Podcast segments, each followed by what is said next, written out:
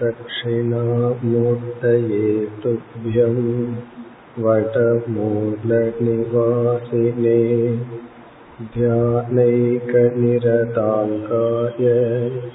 नमो रुद्राय शम्भवे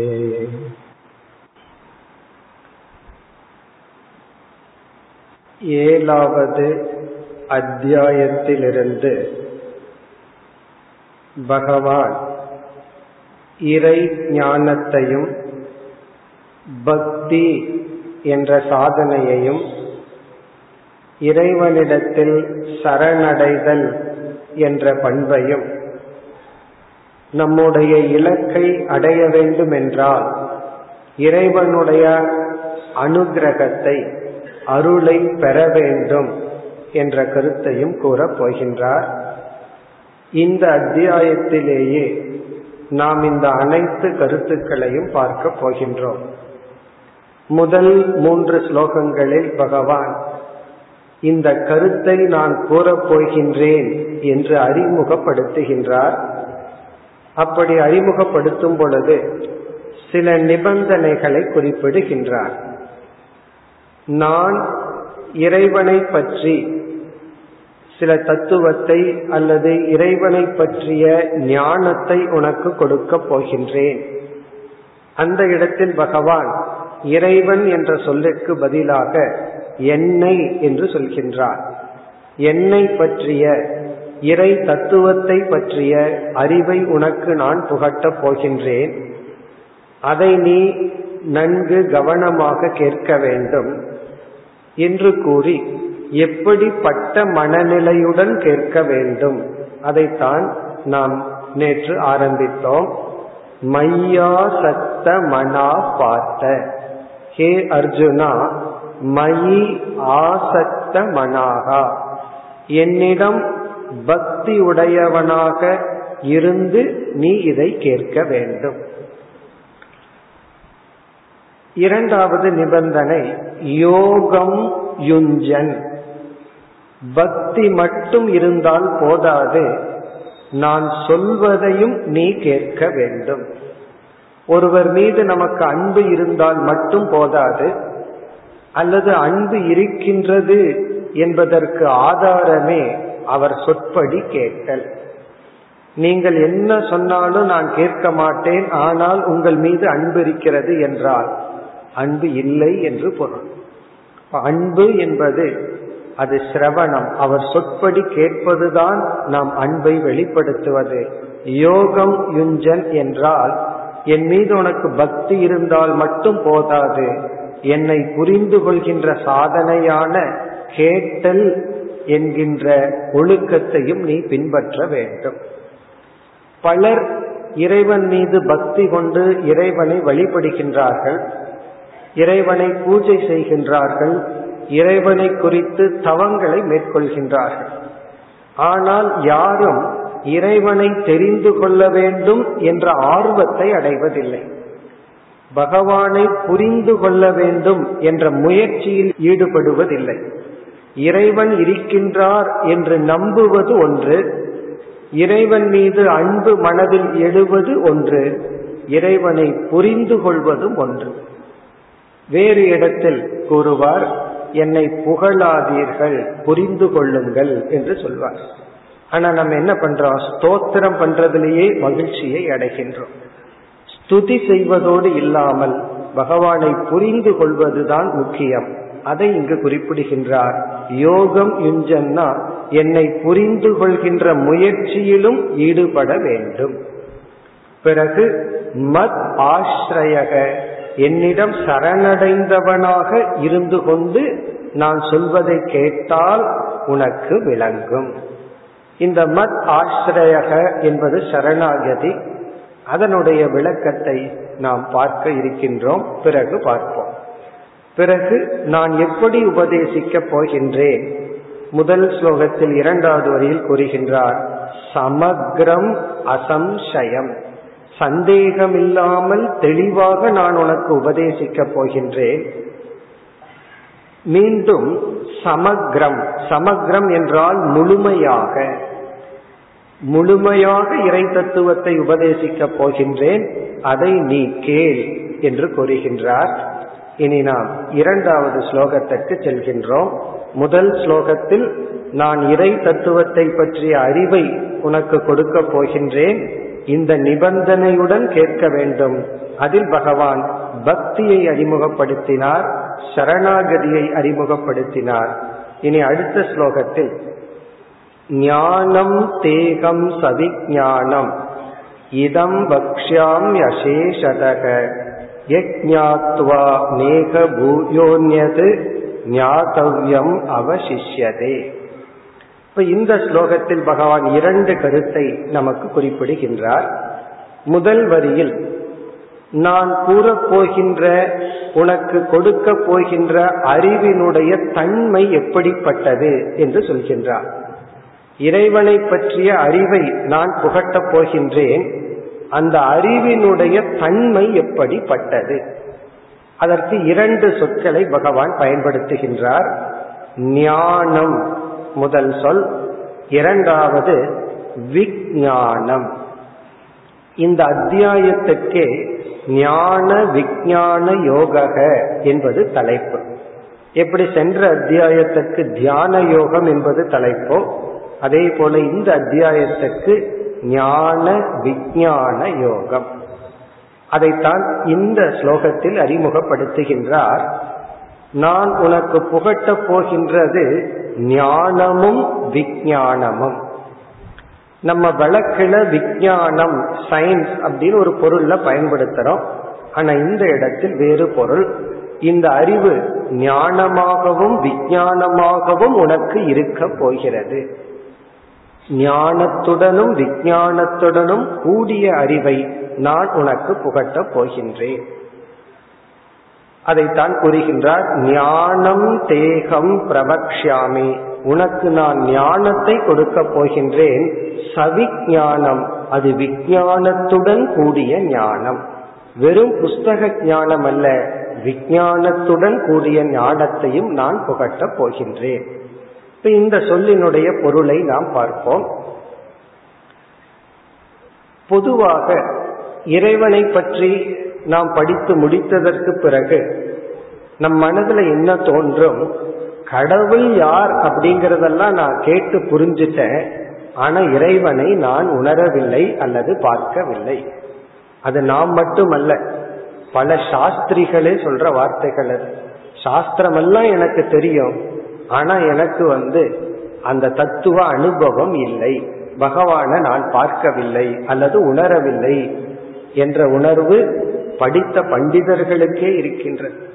இப்ப இங்க பகவான் வந்து நான் கொடுக்கிற அறிவு வந்து வெறும் புஸ்தகத்தில் இருக்கிற அறிவை மனப்பாடம் பண்ணி மனதுல காஸ் அண்ட் எஃபெக்ட் தியரின்னெல்லாம் சொல்லி காரண காரிய தத்துவம்னு ஒரு விசாரம் பண்ணி இருக்கிறது மட்டுமல்ல விஜயானம்னா அனுபவபூர்வமாக உணரக்கூடியது. அதுக்கு ஒரு உதாரணம் பார்த்தா நமக்கு புரிஞ்சிடும். ஞானத்துக்கும் விஞ்ஞானத்திற்கும் உள்ள வேறுபாடு. நம்ம வந்து ஒரு இடத்தை பற்றி புஸ்தகத்துல படிக்கிறோம். அல்லது ஹரித்வார் அப்படிங்கிற இடத்தை பற்றி ஒருவர் நமக்கு சொல்ற இமயமலையினுடைய அடிவாரத்தில் இருக்கிறது. அங்கு நான் சென்று வந்தேன் அப்படின்னு சொல்ற அதனுடைய போட்டோவெல்லாம் நம்ம பார்க்கிறோம் நமக்கு என்ன கிடைச்சிருக்கு? நமக்கு ஞானம் கிடைத்துள்ளது. காரணம் என்ன? அதை பத்தி எல்லா டீட்டெயிலும் படிச்சு கேட்டு படத்துல பார்த்து தெரிஞ்சிட்டோம். ஆனா நம்ம வந்து அதை பார்த்துட்டோம் அப்படின்னு சொல்லுவோமா? அந்த இடத்துல நமக்கு விஞ்ஞானம் இல்லை. விஜயானம்ங்கிற சொல்லுக்கு விசேஷ ஞானம் விஞ்ஞானம். தெளிவான ஞானம் என்பதுதான் பொருள். நம்ம எந்த இடத்துக்கே போறோம். போன உடனே அந்த இடத்தை அப்படியே பார்க்கிறோம். அப்பொழுது அந்த அனுபவத்துடன் கூடிய ஞானத்தை விஞ்ஞானம் அப்படின்னு சொல்றோம். முதல்ல வந்து அனுபவம் இல்லை. அறிவு மட்டும் இருக்கின்றது. அதன் ஞானம் என்றும் அனுபவத்துடன் கூடிய அந்த அறிவை வந்து விஞ்ஞானம்னு சொல்றோம். இது வந்து அந்த இடத்துக்கு தகுந்தாற்போல் பொருள்படும். சில இடங்கள்ல அனுபவத்தோடு கூடிய ஞானத்தையே ஞானம்னு சொல்றோம். ஆனா இந்த இடத்துல ஞானம் விஞ்ஞானம்னு பிரிக்கப்படுகிறது. இப்போ ஒரு இடத்தை பற்றிய சொல் ஞானம் ஞானம் என்றும் அதை பார்க்கும்போது கிடைக்கிற ஞானம் வந்து விஞ்ஞானம் என்று பெயர். இந்த முதல் ஞானத்தை வந்து பரோக்ஷ ஞானம் என்று சொல்வார்கள். பரோக்ஷம்னா ரொம்ப தூரத்தில் இருக்கு ஏதோ காது வழியா கேட்டு வச்சிருக்கு. அபரோக்ஷ ஞானம்னா நேரடியாக அனுபவிக்க கூடியது அனுபவித்து உணர்ந்த ஞானம். அதான் மெய் உணர்வு என்று சொல்வார்கள். மெய்ப்பொருளை பற்றி உணர்தல். இதுதான் விஞ்ஞானம். இங்க பகவான் என்ன சொல்ற? கடவுள் இறைவன் என்ற விஷயம் அல்ல கடவுள்னு சொன்னா எங்கோ இருப்பவர் அப்படிங்கிற ஒரு எண்ணம் நமக்கு இருக்கு. அப்போ எங்கோ இருக்கிற கடவுளை பத்தி பகவான் உபதேசம் செய்தால் நம்ம மனசுல என்ன தோன்றும்? எங்கோ இருக்கிற ஊர் அதை பற்றி ஒருவர் நம்ம கிட்ட சொன்னா நமக்கு ஞானம் தானே ஏற்படும் பரோட்ச ஞானம் தானே ஏற்படும். நாம அந்த ஊருக்கு போனாதான் அது விஜயானமாகும் அது போல என்னதான் கீதையில பகவான் கடவுளை பற்றி எவ்வளவு அறிவை கொடுத்தாலும் அது நமக்கு சம்பந்தப்படாத பரோட்ச ஞானமாகத்தான் இருக்கும். ஆனா அந்த பகவானை நம்ம உணர முடியாது என்ற சந்தேகம் வரும் பொழுது அப்படி அல்ல என்னுடைய உபதேசத்தில் உனக்கு தகுதி இருந்தால் உனக்கு அந்த உபதேசத்திலேயே விஞ்ஞானமும் கிடைக்கும். வெறும் ஞானம் மட்டுமல்ல கடவுள் யாருங்கிற அறிவு மட்டுமல்ல அது விஞ்ஞானத்துடன் கூடிய ஞானத்தை நான் உனக்கு உபதேசம் செய்கின்றேன். அது எப்படி முடியும் என்றால் அதற்கு வந்து வேதாந்தத்துல எல்லாத்துக்கும் தெரிஞ்ச கதை இருக்கு. பத்து பேர் ஆத்தை கடக்கின்றார்கள். இவன் எண்ணி பார்க்கின்றான் எல்லாம் கடந்துட்டாங்களான்னு. தன்னை விட்டு விட்டு ஒன்பது பேர்த்த எண்ணுகின்றான். பிறகு சொல்கின்றான் பத்து பேர் சேர்ந்து வந்தோம் ஒருவர் ஆத்தோட போயிட்டார். இவருக்கு வந்து ஒருவர் உபதேசம் பண்ற முதல் ஸ்டெப்பான உபதேசம் வந்து அந்த பத்தாவது மனிதன் இறந்து விடவில்லை உயிரோட தான் இருக்கிறான்னு சொல்ற அப்ப இவருக்கு வந்து ஸ்ரத்தை அவர் வாக்கியத்துல நம்பிக்கை ஏற்பட்டு பத்தாவது மனிதன் இருக்கின்றான்னு புரிஞ்சுக்கிறார். அந்த வாக்கியத்துல அத ஞானம்னு சொல்ற பிறகு அந்த பத்தாவது மனிதன் நீதான்னு சொன்ன உடனே அந்த பகுதியை விஞ்ஞானம்னு சொல்ற இவர்கள் விஞ்ஞானத்துக்கு முன்னாடியே இவர் பத்தாவது மனிதனை அனுபவிச்சுட்டு தான் இருந்தார். ஆனா அது விஜயானமா எப்ப மாறியதுன்னா அந்த பத்தாவது மனிதனை பற்றிய இனி ஒரு மறைப்பு நீங்கியவுடன் பத்தாவது மனிதனை பற்றிய அனுபவம் உண்டு ஆனால் அறிவு இல்லை. இதை விட எளிமையான உதாரணம் சொல்லணும்னா ஒரு குழந்தைக்கு பெற்றோர்கள் வந்து அதை வளர்த்தி ஆளாக்கி கொண்டு இருக்கின்றார் இப்ப இந்த ஒரு ஒரு வயது குழந்தைக்கு தன்னுடைய தாய் தான் தன்னை பாதுகாத்து கொண்டிருக்கின்றார்கள்ங்கிற அனுபவம் இருக்கு. ஆனா ஞானம் இல்லை. யார் தன்னை பாதுகாக்கிறார்கள்? அந்த அறிவு இல்லை அனுபவம் உண்டு. அதே போல இறைவனை பற்றிய அனுபவம் நமக்கு உள்ளது. ஆனால் அறிவு இல்லை.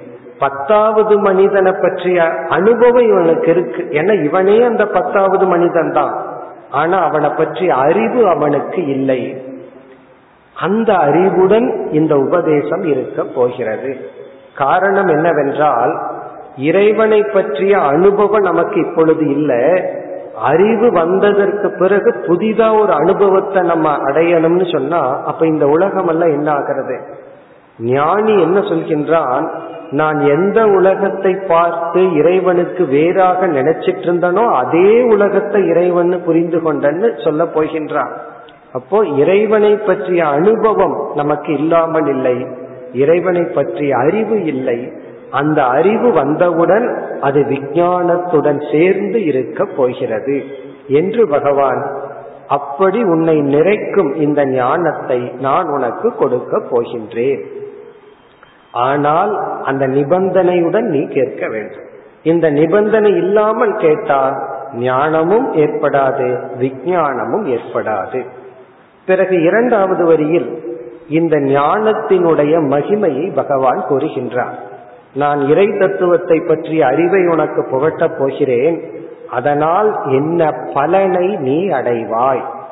இது வந்து உபனிஷத்தினுடைய கருத்தை பகவான் அப்படியே கூறுகின்றார். ந இக பூயக அந்நத் ஞாதவ்யம் அவசிஷ்யதே. எந்த ஒரு அறிவை நீ அடைந்தால் வேறு எந்த அறிவையும் அடைய வேண்டியதில்லையோ? அல்லது அனைத்து அறிவையும் அடைந்ததாகின்றதோ அந்த அறிவை நான் உனக்கு கொடுக்க போகின்றேன். இதெல்லாம் எதற்குனா பகவான் சொல்ல போற உபதேசத்தினுடைய மகிமையை மேன்மையை உணர்வதற்காக.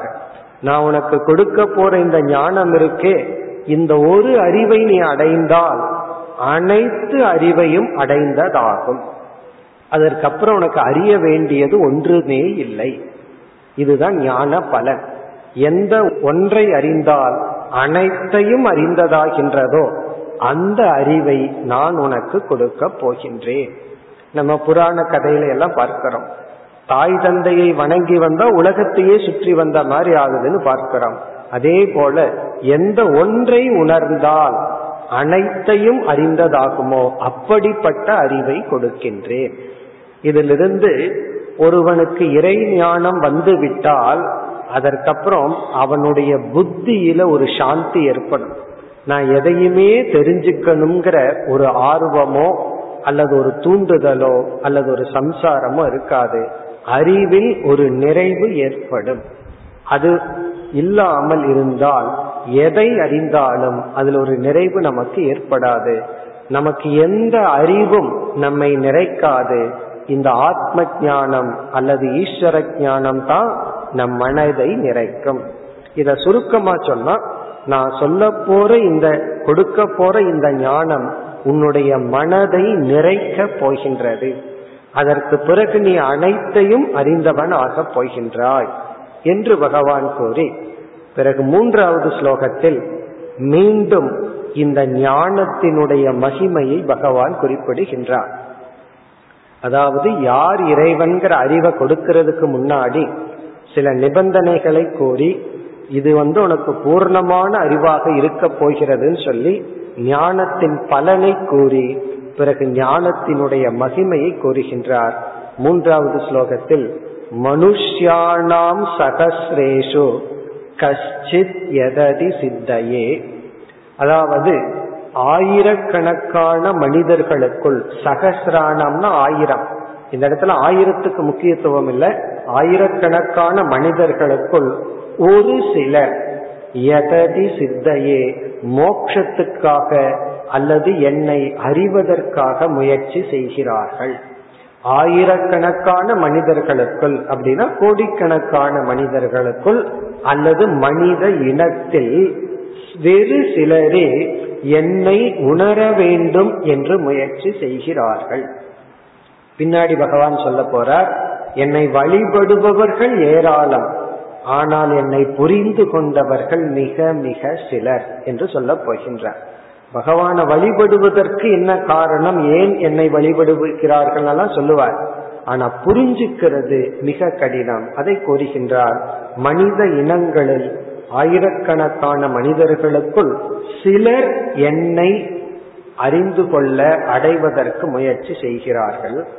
பிறகு அதை விட ஒரு பெரிய கருத்து சொல்றார் எததாமபி சித்தானாம்? முயற்சி செய்கின்றவர்களுக்குள்ளும் கஷ்டித் மிக சிலரே. மாம் என்னை தத்துவதக வேத்தி உண்மையில் அறிகின்றார்கள். என்னுடைய உண்மை தன்மையை முயற்சி செய்கின்ற சிலருக்குள் முயற்சி செய்பவர்களுக்குள்ளும் வெறு சிலர்தான் உணர்கின்றார்கள். இப்ப இந்த கருத்தை பகவான் எதற்கு நமக்கு சொன்னார்னா இத கேட்ட உடனே நான் எல்லாம் அந்த ஆயிரத்துல ஒருவன் அல்ல. நான் சாதாரண மனுஷன். அதனால இது எனக்கு வேண்டாம் அப்படின்னு ரிஜெக்ட் பண்றதுக்கு அல்ல. இதனுடைய மகிமையை உணர்வதற்காக. இது அப்படிப்பட்ட மகத்துவமான ஞானம். அவ்வளவு சுலபமாக கிடைக்கக்கூடிய ஞானம் அல்ல. எந்த ஒன்றினுடைய ஒன்றை அடையணும்னாவே அல்லது அதை வச்சு காப்பாற்றணும்னா கூட அதனுடைய மதிப்பை நாம் உணர வேண்டும். அதனுடைய வேல்யூவை நம்ம உணரணும். நம்ம மதிப்பை உணராத காரணத்தினாலதான் நம்ம வாழ்க்கையில அடைய வேண்டியதெல்லாம் அடைவதில்லை அல்லது அடைந்ததையும் இழக்கின்றோம். இப்ப இங்க வந்து இந்த மதிப்பு பகவான் எந்த அறிவை புகட்டப் போகிறாரோ அந்த அறிவினுடைய மேன்மையை கூறுகின்றார். இந்த ஸ்லோகத்தினுடைய சாராம்சம் ஆயிரத்துல யாரோ ஒருவர் தான் என்னை அடைய முயற்சி செய்கிறார்கள். முயற்சி செய்பவர்களுக்குள்ளும் யாரோ ஒருவர் தான் என்னை உண்மையில் அறிகின்றார்கள் அப்படின்னு சொல்ற வாக்கியத்தினுடைய சாராம்சம் இந்த அறிவு உத்தமமானது மேலானது. இரண்டாவது இந்த அறிவை அடைய அதிக முயற்சியை மேற்கொள்ள வேண்டும். ஒன்னு கஷ்டம் அப்படின்னு சொல்றதுக்கு காரணம் அங்கு முயற்சி குறைவுன்னு அர்த்தம். முயற்சி குறைவா இருக்கிறதுனால கஷ்டமா இருக்கு. முயற்சி அதிகமாக இருந்தால் அது கடினமாக தோன்றாது. அல்லது இந்த அறிவில் மதிப்பு வர வேண்டும் என்பதற்காக பகவான் குறிப்பிடுகின்றார். ஆனால் நம்ம டிஸ்கரேஜ் பண்றதுக்கு அல்ல அதாவது இந்த அறிவுக்கு நம்ம முயற்சி பண்ண வேண்டாம் அப்படிங்கிறதுக்காக சொல்லவில்லை. இதில் ஒரு மதிப்பு வர வேண்டும் என்பதற்காக கோருகின்றார். இவ்விதம் முதல் மூன்று ஸ்லோகங்களில் பகவான் அறிமுகம் செய்து விட்டார். அதாவது இந்த நிபந்தனையுடன் முழுமையாக சந்தேகமில்லாமல் இறை ஞானத்தை நான் புகட்டப் போகின்றேன். அந்த ஞானத்தை நீ அடைந்தால் மனநிறைவை அடைவாய். அது விஞ்ஞானத்துடன் அனுபவத்துடன் கூடிய ஞானம். இது அவ்வளவு சுலபமாக கிடைக்கக்கூடிய ஞானம் அல்ல. இந்த பீடிகையுடன் பகவான் இறை தத்துவத்தை ஆரம்பிக்கின்றார். இனி நாம் முக்கிய கருத்துக்கு செல்கின்றோம். நான்காவது ஸ்லோகத்திலிருந்து ஏழாவது ஸ்லோகம் வரை. நான்கு ஐந்து ஆறு ஏழு. இந்த நான்கு ஸ்லோகங்களில் பகவான் இறை ஞானத்தை நமக்கு புகட்டுகின்றார். கீதையிலேயே இந்த இடத்துலதான் யார் கடவுள்ங்கிற கேள்விக்கு பதில் சொல்கின்றார். நம்ம அதை பார்த்துட்டு ஸ்லோகத்திற்குள்ள போலாம்.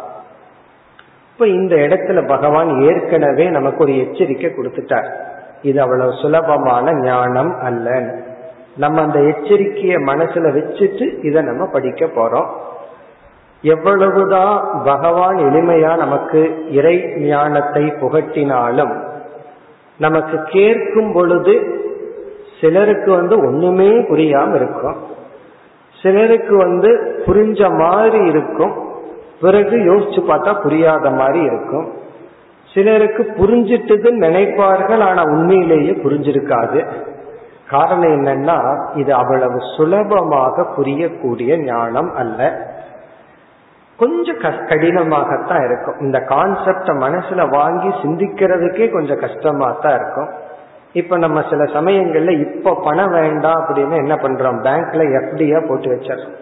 அதே போல இப்ப புரியுதோ இல்லையோ மனசுல போட்டு வைப்போம்.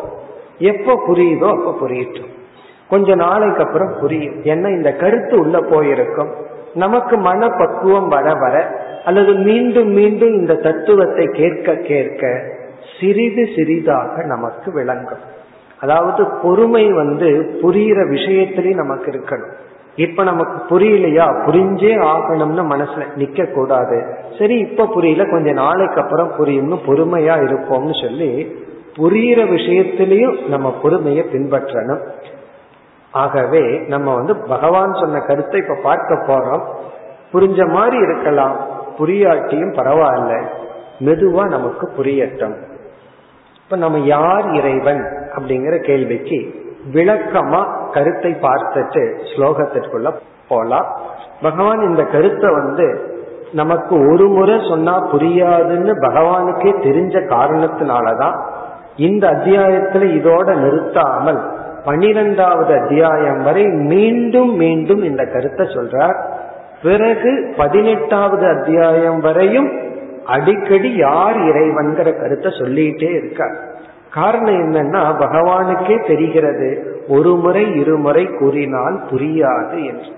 சில பேர் பத்து வருஷம் சாஸ்திரம் கேட்டுட்டு சொல்வார்கள் இப்பதான் புரியுது அப்படின்னு.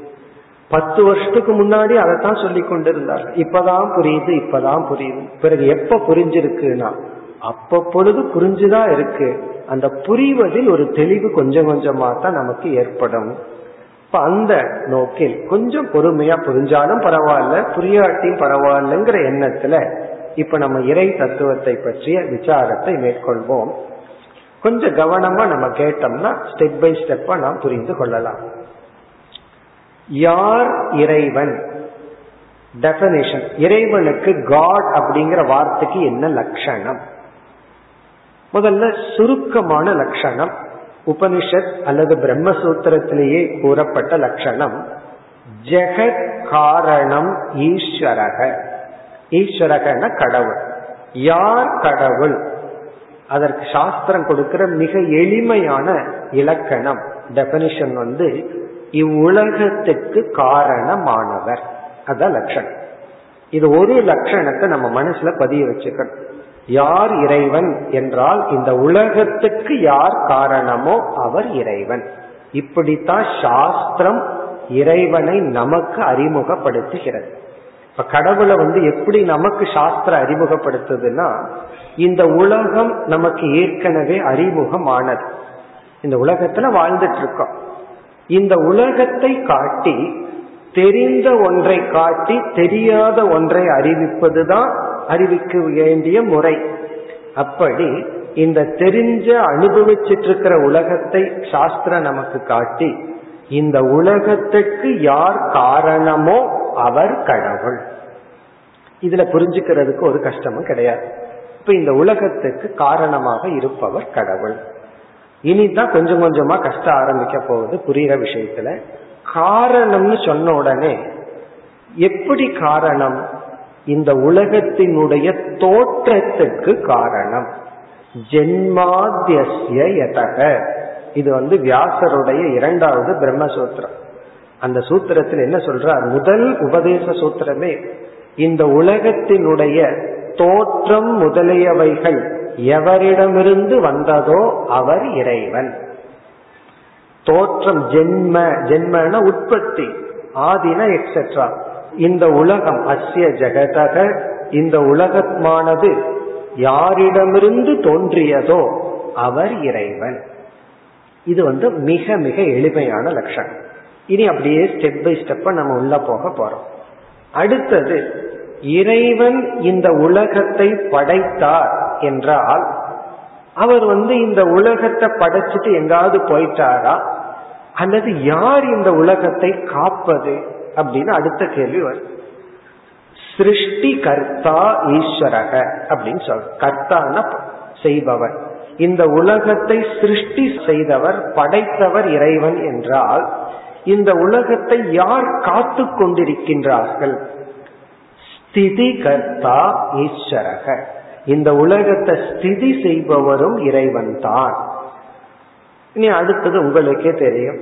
சரி இது வந்து இருந்து கொண்டு இருக்கின்றது இறுதியில் யாரிடம் ஒடுங்குகின்றது? இப்ப நம்ம வந்து நம்முடைய பெற்றோர்கள் படைத்தார்கள். படைச்சிட்டு கொஞ்ச நாள் வளர்த்திட்டு சென்று விட்டார்கள். அதற்கு பிறகு மகன் எங்கேயோ இருக்கான் பெற்றோர்கள் எங்கேயோ இருக்கார்கள். கொஞ்ச நாள் தான் முதல்ல சிருஷ்டிகர்த்தா நம்ம பெற்றோர்கள். கொஞ்ச நாள் தான் ஸ்திதி கர்த்தா அதற்கு பிறகு மாறிடுது. பையன் அப்பாவை பார்த்துக்க வேண்டிய சூழ்நிலை வந்தாச்சு. அல்லது பெற்றோர்கள் குழந்தைய ஸ்திதி கர்த்தாவா இல்லை லயகர்த்தா எங்கேனா? எங்காவது நம்ம சுடுகாட்டுல போய் லயமாகிறோம். பெற்றோரிடத்திலேயே போய் லயமாவதில்லை. அப்படி இல்லாமல் இந்த உலகத்துக்கு சிருஷ்டிகர்த்தாவும் இறைவன் தான் ஸ்திதி கர்த்தாவும் இறைவன் தான் லயகர்த்தாவும் இறைவன் தான் இது வந்து அடுத்த ரெண்டாவது எக்ஸ்டென்ஷன் அப்போ இறைவன்கிறவர் யார்? இந்த உலகத்தை தோற்றி வைத்து உலகத்தை காத்து அழித்தல்னு சொன்னா நெகட்டிவா இருக்கு. அதற்கு பதில என்ன சொல்றோம்? தனக்குள் எடுத்து கொள்பவர். சிருஷ்டி ஸ்திதி லய கர்த்தா இறைவன். இந்த உலகத்தை தோற்றி காப்பாற்றி தன்னுள் எடுத்துக்கொள்ளும் செயலை யார் செய்கின்றாரோ அவர் இறைவன். இது வந்து எளிமையான லட்சணம். இனி அடுத்த விசாரத்திற்கு நம்ம செல்ல. இது வந்து உண்மையிலேயே இறைவனுடைய லட்சணம் ஒரு கோணத்துல தான். இப்ப வந்து அவர் யார் அப்படின்னு நான் ஒருவரிடம் கேட்கிறேன். அவர் எனக்கு பதில் சொல்றார். அவர் இந்த ஆபீஸ்ல வேலை செஞ்சிட்டு இருக்கார் அல்லது அவர் டிரைவரா இருக்காருன்னு சொல்றோம். நான் கேட்டது அவர் யார்? இவர் அவரை பத்தி எனக்கு சொன்ன பதில் அவருடைய தொழிலை எனக்கு சொல்லியிருக்கார். அவர் என்ன டிரைவரா இருக்கார் அல்லது மேனேஜரா இருக்கார் அல்லது மேனேஜிங் டைரக்டரா இருக்கார் அப்படின்னு அவருடைய ஜாப எனக்கு சொல்லியிருக்கார். நான் யார் அவர்னு கேட்ட கேள்விக்கு அவருடைய தொழில சொல்லியிருக்கார். அதைத்தான் இப்ப நம்மளும் பண்ணியிருக்கோம். இறைவன் யாருன்னு கேட்டா அவருடைய தொழிலை நம்ம சொல்லி இவர் இறைவன் சொல்லியிருக்கோம். அவர் என்ன வேலை பண்ணிட்டு இருக்காருன்னா சிருஷ்டி பண்றார் ஸ்திதி பண்ணிட்டு இருக்கார் பிறகு லயம் பண்ணிட்டு இருக்கார் அவர் கடவுள்னு சொல்லியிருக்கோம். ஆனா இந்த பதில் ஆரம்பத்துல இத கேட்ட உடனே ஏதோ கடவுளை புரிஞ்சிட்ட மாதிரி தோணுது. ஆமா இப்ப கடவுளை நான் புரிஞ்சுட்டேனேன்னு. அடுத்து கொஸ்டின் பண்ணா நம்ம கடவுளை பத்தி ஒன்னும் புரிஞ்சுக்கல. அவர் யாருன்னு கேட்ட கேள்விக்கு இங்க வேலை செய்யறாருன்னு சொன்னா நான் என்ன அவரை பத்தி புரிஞ்சுட்டேன்? அவர் தொழிலைத்தானே நீங்க சொன்னீர்கள். அவர் யார்? அவருடைய தன்மை என்ன? அவர் இங்கிருந்து வந்தார். அவருடைய சொரூபம் என்னன்னு சொல்லலையே. அதனால அடுத்த ஸ்டெப்புக்கு நம்ம போறோம். முதல்ல சொன்ன உடனே கடவுள் யாருன்னு புரிஞ்சுட்ட மாதிரி இருக்கு. ஆனா உண்மையிலேயே நம்ம கடவுள் யாருங்கிற கேள்விக்கு பதிலே சொல்லல. என்ன சொல்லியிருக்கோம் என்ன பண்ணிட்டு இருக்காருன்னு சொல்ல ஏன் பண்ணிட்டு இருக்காருன்னு கேள்வி கேட்டா அதுக்கு பதில் கிடையாது. சில பேர் அதை கேட்பாங்க. கடவுள் பேசாம சிவனேன்னு இருக்க எடுத்தது எதுக்கு நம்ம எல்லாம் படைச்சு எதுக்கு நம்ம எல்லாம் கஷ்டப்படுத்தி இந்த சிருஷ்டி ஸ்திதி லயத்தை எதற்கு பண்ணணும் அப்படின்னு ஒரு கேள்வி கேட்டா அது கேள்வி கேட்கிற ஆளுக்கு தகுந்த மாதிரி தான் பதில் சொல்ல முடியும். ஹானஸ்ட் பதிலே கிடையாது. சரியான பதில் கிடையாது. காரணம் என்னவென்றால் அந்த கேள்வி குழந்தை கேட்டுச்சுன்னா அது லீலா நீ விளையாடுற மாதிரி பகவானும் விளையாடுறாரு சொல்லலாம். அப்ப சொல்லுவோம் பகவான் ஒரு சேடிஸ்டா நம்மளை எல்லாம் துயரப்படுத்தி விளையாடுறதா அவருடைய தொழிலான்னு கேட்டா நம்ம என்ன பதில் சொல்றது? அதற்கெல்லாம் பதில் கிடையாது. ஏன் கிடையாதுன்னு நம்ம பிறகு பார்ப்போம். இப்ப இந்த இடத்துல யார் கடவுள்ங்கிறதுக்கு மேலோட்டமான பதில் பார்த்துட்டோம். இனி வந்து அந்த ஈஸ்வரன் கடவுள்ங்கிற சொல்லை எடுத்து ஆராய்ச்சி செய்ய போறோம். இப்பதான் நம்ம யார் கடவுள்ங்கிற கேள்விக்கான சரியான பதிலுக்குள் நுழைகின்றோம். முதல்ல பதில் சொல்ற மாதிரி சொன்னோம். ஆனா அது உண்மையான பதில் அல்ல. அதுவும் ஒரு பதில் தான் இந்த உலகத்தை படைத்து காத்து தனக்குள் எடுத்துக்கொள்பவர் இறைவன். சரி அந்த இறைவனுடைய சொரூபம் என்ன? தன்மை என்ன? இந்த வேலை செஞ்சிட்டு இருக்கிற கடவுளுடைய தன்மை என்ன? இப்ப அந்த விசாரத்திற்குள்ள இப்ப போறோம். நம்ம வந்து இரண்டாவது அத்தியாயத்துல அல்லது ஆத்ம விசாரத்தை பண்ணும் பொழுது எந்த பேட்டர்ன்ல பண்ணமோ எந்த முறையில செஞ்சோமோ அதே முறையத்தான் இங்கேயும் நம்ம அடாப்ட் பண்ண போறோம். இங்கேயும் நம்ம பயன்படுத்த போறோம் இப்ப நான் யாருங்கிற விசாரத்தை நம்ம எந்த மாதிரி செஞ்சோம் அதை அப்படியே இங்க நம்ம செய்ய போறோம். நான் யாருங்கிற விசாரத்தை எப்படி செய்தோம் அதை கொஞ்சம் ஞாபகப்படுத்திட்டோம்னா இந்த விசாரம் நமக்கு புரிஞ்ச மாதிரி இருக்கும். இப்ப நான் யாருங்கிற விசாரத்துல நான் நான்கிற வார்த்தையை பயன்படுத்துறோம். அந்த வார்த்தைக்கு என்ன அர்த்தம் அப்படின்னு நமக்குள்ளேயே கேட்கும் பொழுது நமக்குள்ள இரண்டு அர்த்தம் நமக்கு தெரிய வரும். நான்கிற சொல்லுக்குள்ள ரெண்டு அர்த்தம் தெரியும். முதல் அர்த்தம் வந்து நான் உணர்வு பூர்வமானவன். I am a conscious being அப்படி ஒரு அர்த்தம் நமக்கு தெரியும். யாருமே நான் ஜடமானவன் சொல்ல மாட்டார். அப்படி சொன்னா சொல்றதுனாலயே அவர் ஜடம் இல்லைன்னு தெரியும்.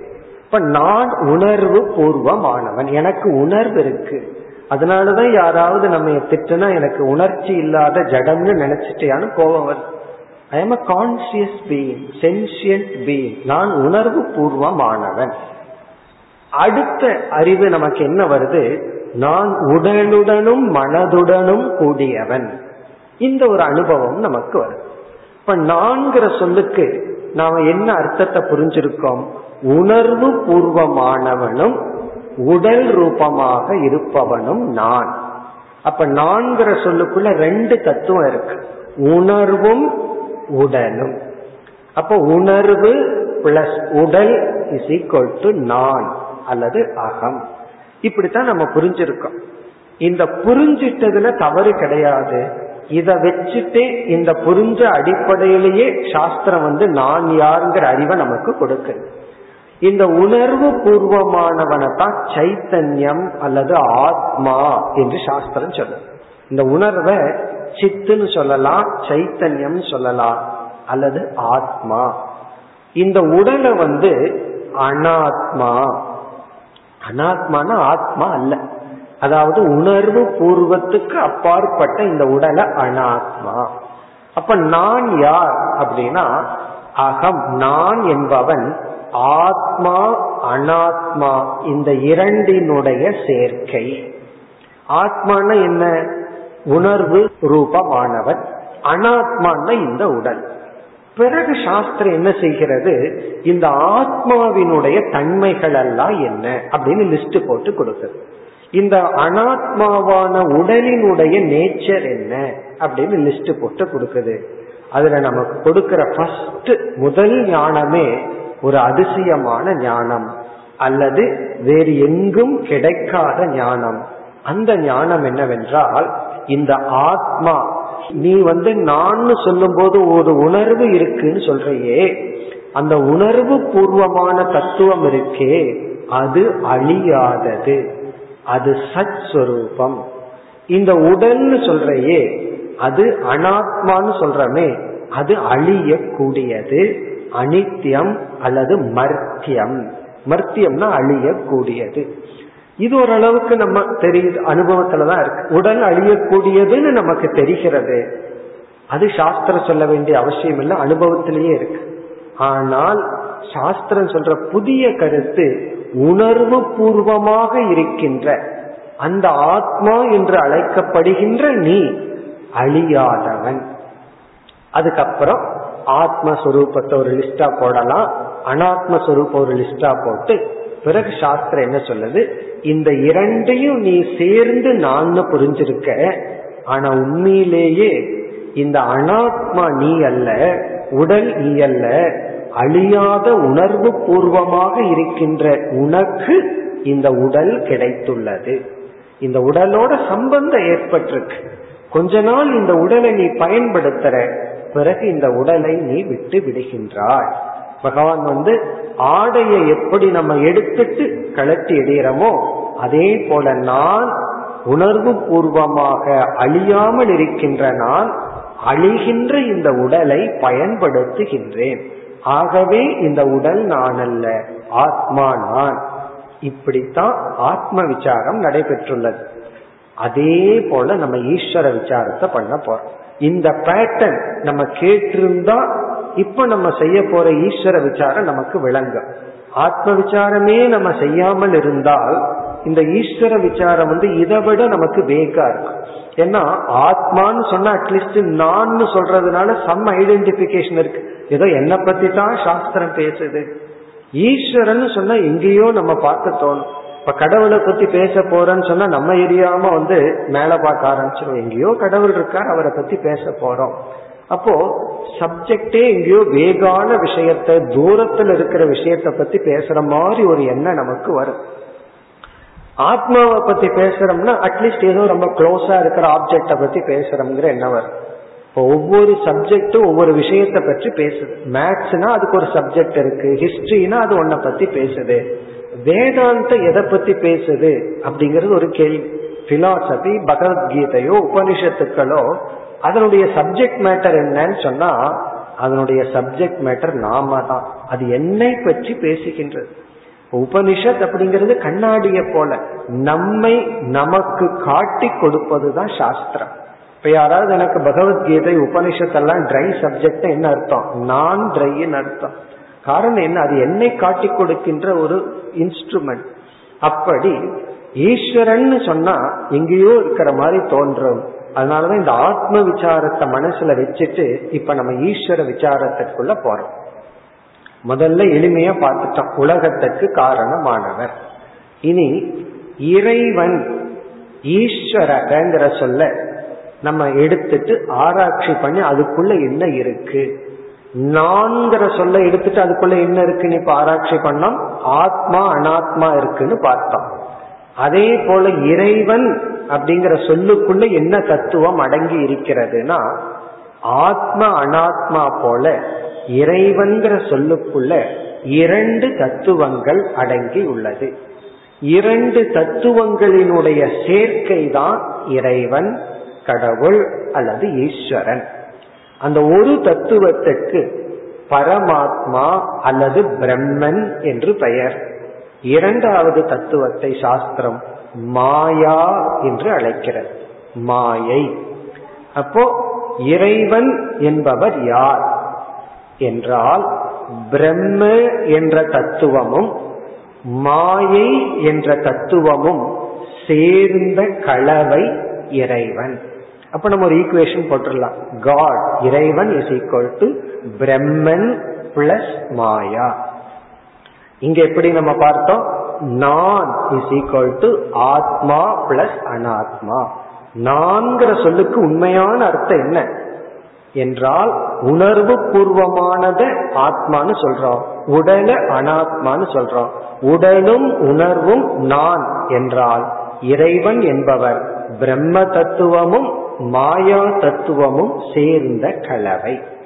இதத்தான் நம்ம புராணத்துல சிவசக்தின்னு சொல்றோம். சக்திங்கிற சொல் மாயையை குறிக்கின்றது. சிவன் என்ற சொல் பிரம்மத்தை குறிக்கின்றது. சிவசக்தி தான் ஈஸ்வரன். ஈஸ்வரன் இந்த இடத்துல வந்து சிவபெருமான பொருள் அல்ல இறைவன் என்பது பொருள். அப்ப சிவன் அப்படின்னா பிரம்ம தத்துவத்தையும் சக்திங்கிறது வந்து மாயா தத்துவத்தையும் குறிக்கின்றது. இப்ப யார் கடவுள்? என்றால் பிரம்ம என்ற ஒரு தத்துவமும் மாயா என்ற ஒரு தத்துவமும் சேரும் பொழுது இருக்கின்ற தத்துவம் தான் இறைவன். அல்லது ரெண்டு தத்துவம் இருக்கு. பிரம்மன் ஒன்னு இருக்கு மாயைன்னு ஒன்னு இருக்கு. இந்த இரண்டும் எங்கு இருந்தது எப்ப வந்ததுன்னு ஒரு கேள்வி வரும். பிரம்ம எப்ப வந்துச்சு மாயை எப்ப வந்துச்சுங்கிற கேள்விக்கு இந்த இரண்டு தத்துவத்துக்கு எத்தனையோ வேற்றுமைகளை நம்ம பார்க்க போறோம். ஆனா ஒரு ஒற்றுமை என்னன்னா இரண்டுமே தோன்றவில்லை அனாதி.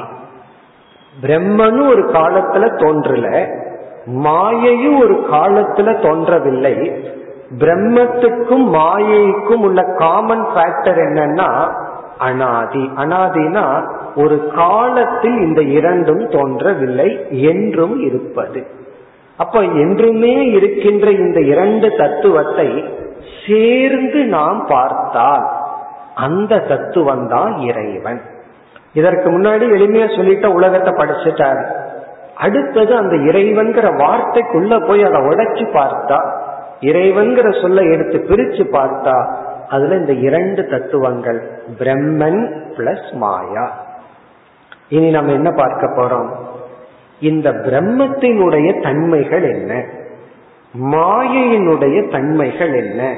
அப்படின்னு பார்த்துட்டு இங்கு பகவான் எடுத்த உடனே கொஞ்சம் ஹையர் லெவல்ல டீச்சிங்க ஆரம்பிச்சிட்டார். காரணம் என்னன்னா இந்த பேசிக் எல்லாம் நமக்கு புரியும்னு நினைச்சிட்டு. என்ன லெவல்ல ஆரம்பிச்சிருக்காருங்கிற லெவலுக்கு போறதுக்கே இவ்வளவு நமக்கு பேக்ரவுண்ட் தேவைப்படுது. ஏன்னா பகவான் ரொம்ப அட்வான்ஸ்டு லெவல்ல இருந்து இங்க டீச்சிங் ஆரம்பிச்சிருக்காரு. நம்ம அதை பிடிக்கிறதுக்கு தான் இந்த இன்ட்ரோடக்ஷன்ல இருக்கிறோம். இப்ப பிரம்மன் பிளஸ் மாயை ஈக்குவல் டு ஈஸ்வரன் அல்லது இறைவன். இனி வந்து பிரம்மத்தினுடைய தன்மை என்ன? மாயையினுடைய தன்மை என்ன? இந்த அத்தியாயத்தில் பகவான் பிரம்மத்துக்கும் மாயைக்கும் ஒரு பெயர் கொடுக்கின்றார். பிரம்மத்தை பரா பிரகிருதி என்று அழைக்கின்றார். மாயையை அபரா பிரகிருதி அப்படின்னு அழைக்கிறார். பிரகிருத்தினா நேச்சர் தன்மை.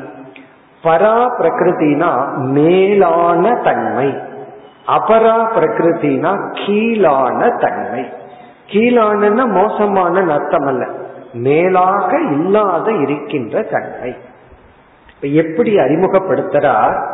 நான் இறைவனாகிய நான் பரா பிரகிருத்தியுடனும் அபரா பிரகிருத்தியுடனும் கூடியவன். இதுதான் பகவான் கொடுக்கிற அறிமுகம். இந்த மாதிரி அறிமுகப்படுத்துறார். பரா பிரகிருத்தியும் அபரா பிரகிருத்தியுடன் சேர்ந்தவனாக நான் இருக்கின்றேன். இந்த அபரா பிரகிருத்திய மாயை என்றும் பரா பிரகிருத்திய பிரம்மன் என்றும் நாம் இப்பொழுது பார்த்தோம். இது ஒரு புதிய பெயர் தான் இங்க பயன்படுத்தின பெயரைத்தான் நம்ம அறிமுகப்படுத்தி இருக்கோம் இனி அடுத்தது வந்து பிரம்மத்திற்கும் மாயைக்கும் உள்ள வேற்றுமையை பார்ப்போம். ஒற்றுமையை பார்த்துட்டோம். இந்த இரண்டுக்கு இருக்கிற ஒற்றுமை வந்து இரண்டு என்னைக்குமே என்னைக்கு முதல் வந்ததுன்னு சொல்ல முடியாது. என்னைக்கு தோன்றியதுங்கிற கேள்விக்கு இடம் இல்லை. காரணம் இரண்டுமே என்றும் உள்ளது. முதல் வேற்றுமை பிரம்ம தத்துவம் உணர்வு சொரூபமானது சேதன தத்துவம் அல்லது அறிவு சொரூபமானது. நம்ம நான்கிற விஷயத்துல பார்த்தோமே அதே போலதான். இந்த நான் சொல்லும் போது உணர்வு சுரூபமானவன் பார்த்தோம். அதே போல ஆத்மா உணர்வு ரூபமானது பிரம்மன் உணர்வு சுரூபமானது. பிரம்மனு உணர்வு சுரூபமான ஒரு தத்துவம். மாயை அதற்கு ஆப்போசிட் நாம இப்ப பிரம்மத்துக்கு என்னென்ன லட்சணம் பார்க்கிறோமோ அதற்கெல்லாம் மாயை வந்து தலைகீழா இருக்கும் ஆப்போசிட்டா இருக்கும். மாயை ஜடஸ்வரூபம் உணர்வற்ற சொரூபம். எப்படி ஆத்ம விசாரத்தில் நான்கிற விசாரத்துல ஆத்மாங்கிறது உணர்வு சொரூபம் அனாத்மாவான உடல் ஜட சொரூபம். உடல் ஜடமானது அதனுடைய இயற்கை ஜடமானது. ஆனால் இந்த நாடாகிய ஆத்மா இந்த உடலோடு சம்பந்தப்படும் பொழுது உடலும் என்னுடைய உணர்வை வாங்கிக் கொண்டு உணர்வுடன் செயல்படுகிறது. ஆனால் உடல் இயற்கையாக தன்னளவில் ஜடமாக உள்ளது. அது உண்மைதானே? இறந்ததற்கு பிறகு இந்த உடல்ல ஏது உணர்வு? அதே போல பிரம்ம தத்துவம் உணர்வு சொரூபம் மாயை பிரம்மனிடமிருந்து உணர்வை பெற்றுக்கொண்டு பிரம்மத்தினுடைய சைத்தன்யத்தை பிரதிபிம்பித்து உணர்வுடன் செயல்படுகிறது. ஆனால் மாயை ஜடஸ்வரூபம். அடுத்தது வந்து இந்த பிரம்மன் இருக்கின்றது அது நிர்விகாரம். விகாரம்னா மாற்றம். நிர்விகாரம்னா எந்த மாற்றத்தையும் அடையாதது பிரம்மஸ்வரூபம். மாயை என்பது சவிகாரம் மாற்றத்தை அடையக்கூடியது. மாறிக்கொண்டே இருப்பது மாயை மாறாமல் இருப்பது பிரம்மன். இந்த இடத்துலதான் ஒரு பெரிய முரண்பாடை நம்ம பார்க்கிறோம். என்ன முரண்பாடுனா மாறாத ஒன்றும் மாறுகின்ற ஒன்றும் சேர்ந்திருப்பதுதான் இறை தத்துவம். மாறாத பிரம்ம தத்துவமும் மாறுகின்ற மாயையும் சேர்வதுதான். அது எப்படி மாறாத ஒன்றும் மாறுகின்ற ஒன்றும் சேருகிறதுனா? அதையும் நம்ம வாயால் அவ்வளவு சுலபமா விளக்கி புரிந்து கொள்ள முடியாது. அப்படி சேர்கிறது அவ்வளவுதான். மாறாத பிரம்மனும் மாறுகின்ற மாயையினுடைய சேர்க்கையத்தான் இறைவன் சொல்றோம். இனி அடுத்த லட்சணம் இந்த பிரம்மத்துக்கு ஏதாவது குணம் இருக்கின்றதா? எந்த ஒரு ஆப்ஜெக்ட் இந்த உலகத்துல பார்த்தாலும் அதற்கு ஒரு ப்ராப்பர்ட்டி இருக்கும் அதற்கு ஒரு குணம் இருக்கும். மென்மையானது பெரியது சிறியதுன்னு அதுக்கு ஒரு அஜெக்டி இருக்கும். அதே போல பிரம்மத்துக்கு குணம் இருக்கிறதான்னா நிர்குணம் பிரம்மஸ்வரூபம். பிரம்மத்துக்கு எந்த குணமும் கிடையாது. மாயை திரிகுணம். மாயைக்கு மூன்று குண மாயையினுடைய சொரூபம். அந்த குணம் என்னவென்றால் சத்துவம் ரஜஸ் தமஸ். இந்த மூன்று மாயையிடம் இருக்கின்ற குணங்கள்.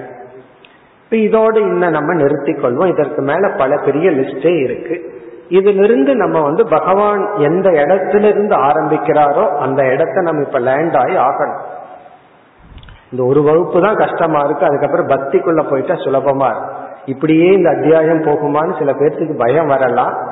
ஒரே ஒரு இடத்துலதான் ஈஸ்வர தத்துவத்துல ரொம்ப கொஞ்சம் சிந்திக்க வேண்டியது இருக்கு. உடனே பகவானுக்கு புரியும். டாபிக்க மாத்திக்குவார் பக்தி சரணாகதி அதெல்லாம் பிறகு பார்ப்போம். இந்த ஒரு வகுப்பு மட்டும் கஷ்டப்பட்டு புரிஞ்சுக்கோ. அதாவது பிரம்மன் நிர்குணம் மாயா சகுணம் அல்லது திரிகுணம் சத்துவம் ரஜஸ் தமஸ்.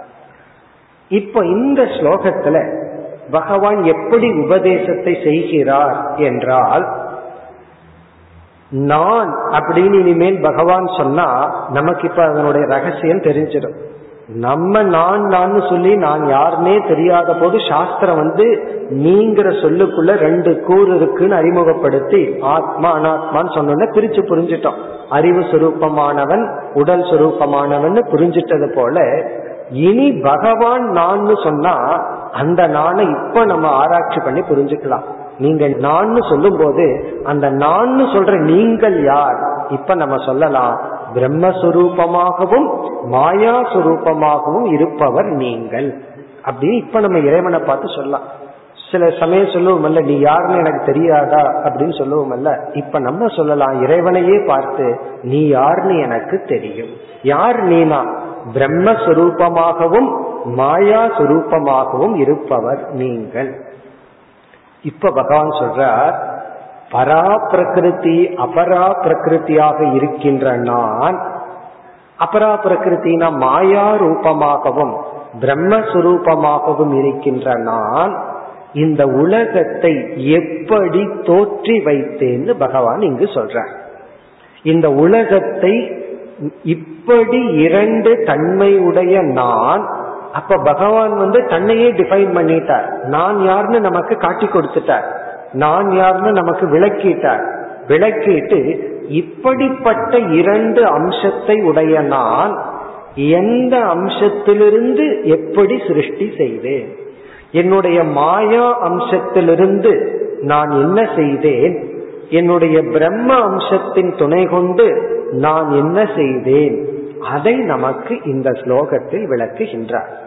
இப்போ நான்காவது ஸ்லோகத்திலிருந்து ஏழாவது ஸ்லோகம் வரை பகவான் என்ன கருத்தை சொல்றாருன்னா இறைவனாகிய நான் பிரம்மன் மாயா என்ற இரு கூறுகள் இரு அம்சத்துடன் கூடியவனாக இருந்து கொண்டு நான் இந்த உலகத்திற்கு எப்படி காரணமாகின்றேன்? முதல்ல ரொம்ப வேகா பார்த்த இறைவன் காரணம். இப்ப வந்து மாயா ரூபமான நான் இந்த உலகத்துக்கு எப்படி காரணம்? பிரம்ம ரூபமாக இருக்கின்ற நான் இந்த உலகத்துக்கு என்னுடைய கான்ட்ரிபியூஷன் என்ன? எப்படி காரணமானேன்?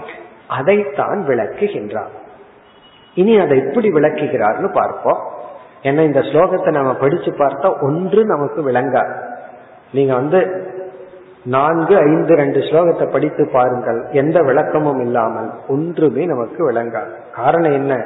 இவ்வளவு பேக்ரவுண்டோட உள்ள போனாதான் இந்த ஸ்லோகம் அதற்கு பிறகு படிச்சு பார்த்தா விளங்காமல் போகாது. முதல்ல விளங்காது அதற்கு பிறகு புரியாமல் போகாது. இப்படி பகவான் கூறுகின்றார். அதாவது மாயா சொரூபமான நான் இந்தந்த படிகளாக இந்த உலகமாக நான் மாறி இருக்கின்றேன். இந்த மாயையாகின்ற நான் எப்படி இந்த உலகமாக மாறினேன்? அதைத்தான் பகவான் கூறப் போகின்றார். இனி வந்து சிருஷ்டிய பற்றி இனி ஒரு கருத்துக்கு வரும். எந்த ஒரு கிரியேஷன் எந்த ஒரு சிருஷ்டியும் மூன்று ஸ்டேஜில் நடக்கும். மூணு படி இருக்கு ஒரு படைப்புக்கு. முதல் படி காரண நிலை. முதல் ஸ்டெப் வந்து காரண நிலை. இரண்டாவது படி வந்து சூக்ம நிலை. மூன்றாவது ஸ்டேஜ் வந்து ஸ்தூல நிலை. காரணம்னா காசல் காரண நிலை செட்டில் ஆஸ்பெக்ட் சூக்மமான நிலை. மூன்றாவது வந்து கிராஸ் இப்போ ஒருவர் வந்து ஒரு அழகான பெயிண்ட் வரையணும்னு முடிவு பண்றார். அப்படி ஒரு படைப்பை அவர் உருவாக்கணும்னா முதல்ல அதற்குரிய பொட்டன்சியல் ஸ்ட்ரென்த் அவருக்குள்ள இருக்கணும். அதை வந்து விஷுவலைஸ் பண்ணி வரையக்கூடிய சக்தி அவருக்கு இருக்கணும். அது வந்து காரண நிலை. காரண நிலை வந்து என்னைக்குமே வெளிப்படாது தெரியாது. ஒருவருக்கு வரைகிற சக்தி இருக்கா இல்லையான்னு அவர் கையை பார்த்து சொல்ல முடியாது. கேட்கிற சக்தி இருக்கா இல்லையான்னு காதை பார்த்து சொல்ல முடியாது. அதே போல கையை பார்த்து சொல்ல முடியாது. எந்த சக்தியுமே அது வெளிப்பட்டா தான் இருக்குன்னு புரிஞ்சுக்க முடியுமே தவிர சக்தியா இருக்கும் பொழுது அது காரண நிலை. இப்போ மாயை அது வெறும் சக்தியா இருந்தா அத மாயைன்னு சொல்றோம் காரண நிலை. அடுத்தது அவர் என்ன பண்ணுவார்? எதை வரையலாம்னு மனதுல ஒரு விஷுவலைஸ் பண்ணுவார். அப்படியே மனசுல பார்ப்பார். அது வந்து செட்டில் கிரியேஷன் மனசுக்குள்ள முதல்ல வரைஞ்சிருவார். அது சூக்மம் பிறகு கையில அந்த ஓவியத்தை கொடுப்பார். அது ஸ்தூலம். அப்படி காரணம் சூக்ஷமம் ஸ்தூலம். இந்த ஸ்டெப்ல தான் எந்த படைப்பும் வரும். இப்ப இந்த இரண்டு ஸ்லோகத்துல பகவான் என்ன சொல்கின்றார்? நாலு ஐந்து. குறிப்பா இந்த நான்காவது ஸ்லோகத்தில் என்ன சொல்கின்றார்? என்னுடைய ஒரு தன்மையான மாயை. ஏன்னா மாயை வந்து பகவானிடமிருந்து இனி நம்ம பிரிச்சிடக்கூடாது. மாயையும் பகவானுடைய ஒரு சொரூபம். பிரம்மனும் இறைவனுடைய இனி ஒரு சொரூபம். என்னுடைய ஒரு சொரூபமான மாயை எப்படி இந்த மூன்று ஸ்டேஜ கடந்து இந்த உலகமாக வந்தது? அதைத்தான் பகவான் நமக்கு விளக்குகின்றார். என்னுடைய மாயா என்ற தன்மை எந்தெந்த ஸ்டேஜையெல்லாம் கடந்து இந்த மாயை காரண நிலையில இருக்கும் பொழுது எந்த படைப்பும் கிடையாது. கிரியேஷனே கிடையாது. ஒருவருக்கு வந்து வரைகிற சக்தி இருக்குன்னா சக்தி தான் இருக்கு. அவர் எதுவும் வரையவில்லை. அதே போல எந்த சக்தி சக்தியாகவே இருந்தால் அது அப்படியே தான் இருக்கும். அப்படி மாயை காரண நிலையிலிருந்து சூக்ம நிலைக்கு வந்து ஸ்தூல நிலைக்கு எப்படி வந்தது? அதை முதலில் பகவான் குறிப்பிட்டு அதிலிருந்து ஒரு பெரிய முக்கியமான கருத்தை பகவான் சொல்ல போறார். அது எவ்வளவுதான் சொன்னாலும் நமக்கு புரியாதுன்னு திரும்ப திரும்ப சொல்ல போறார். அது என்ன கருத்து என்றால் நானேதான் இந்த உலகமாக இருக்கின்றேன். நான் தான் இந்த உலகம் உலகம்தான் நான்.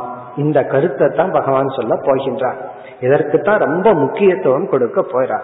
எப்படி என்றால் இந்த உலகம்ங்கிறது எனக்கு வேறாக இல்லை.